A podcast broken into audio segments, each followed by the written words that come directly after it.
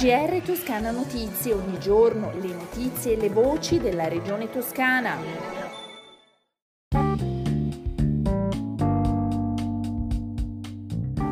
Gentili ascoltatrici e ascoltatori, bentornati. Questo è il GR di Toscana Notizie. Sono stati consegnati i lavori per la realizzazione della variante alla regionale 71 da Vallone al raccordo Perugia-Bettolle nel comune di Cortona.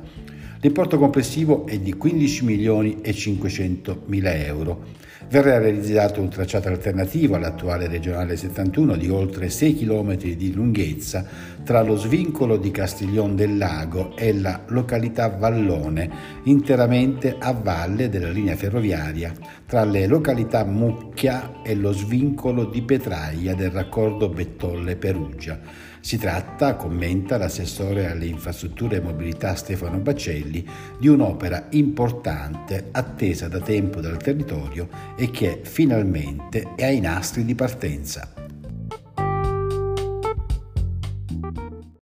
Un attacco vigliacco contro chi difende lavoratrici e lavoratori, un gesto, l'ennesimo, assolutamente da condannare. Il presidente della Toscana Eugenio Giani e l'assessore al lavoro e alla cultura della memoria Alessandra Nardini esprimono la loro solidarietà alla CGL per le scritte offensive e intimidatorie dipinte sui muri della sede del sindacato a Montecatini Terme in provincia di Pistoia. Ricordiamo che queste scritte arrivano a distanza di qualche giorno dalla bandiera fascista appesa all'ingresso della sede della CGL a Camucia in provincia di Arezzo. Sono gesti che non vanno assolutamente minimizzati o sottovalutati, commentano Gianni e Nardini, preoccupati e che offendono la democrazia e la Costituzione, come l'assalto alla sede nazionale della CGL avvenuto quasi un anno fa. Rilancio dell'economia delle aree interne, montane o insulari, attraverso la concessione di contributi a fondo perduto in conto capitale per lo sviluppo di progetti di economia collaborativa destinati all'utilizzo di tecnologie, servizi e infrastrutture digitali con un occhio di riguardo alla sostenibilità ambientale, sociale ed economica, apre il bando regionale che mette a disposizione 1.800.000 euro per favorire il ripopolamento delle aree periferiche. Le informazioni sui contenuti del bando potranno essere richieste scrivendo a economia collaborativa chiocciola sviluppo.toscana.it, mentre per il supporto alla compilazione e per le problematiche di tipo tecnico si potrà contattare l'indirizzo email supporto e concol con doppia L chiocciola sviluppo.toscana.it.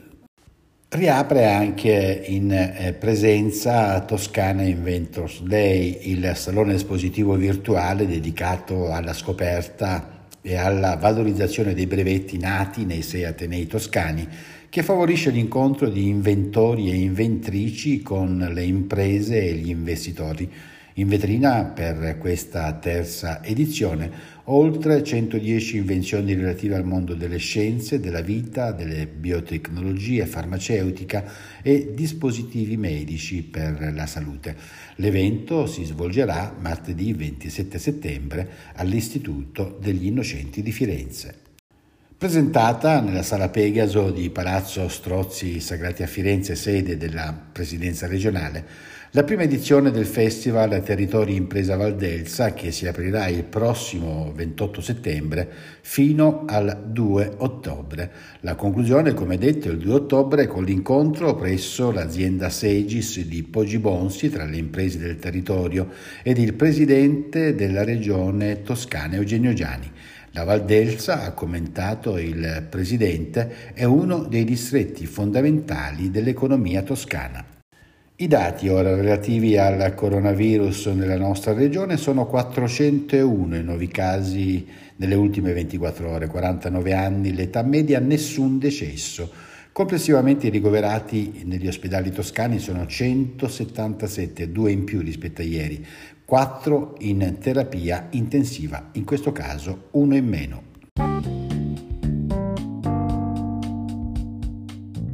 Siamo così giunti alla conclusione di questo nostro GR, le previsioni del tempo in Toscana nelle prossime 24 ore che vede un alert giallo da parte della protezione civile regionale per le correnti di aria umida provenienti da occidente che provocheranno nella giornata di martedì 27 settembre delle precipitazioni sparse intermittenti, localmente anche a carattere di rovescio, più frequenti sulle zone interne centro-settentrionali, ma saranno soprattutto vento e mareggiate a prendere forza a partire dalle prime ore di martedì con progressivo rinforzo dei venti di ponente di Beccio. Quanto al mare è previsto un'ulteriore intensificazione del modo ondoso dalle prime ore di martedì, con un mare agitato a nord dell'Elba e in particolare tra Capraia e Gorgona. In considerazione di queste previsioni, la sala operativa della Protezione Civile regionale ha emesso, come detto, un codice giallo valido per l'intera giornata del 27 di settembre. E con le previsioni del tempo si conclude il nostro GR. Un buon ascolto dalla redazione di Toscana Notizie e un a risentirci da Osvaldo Sabato.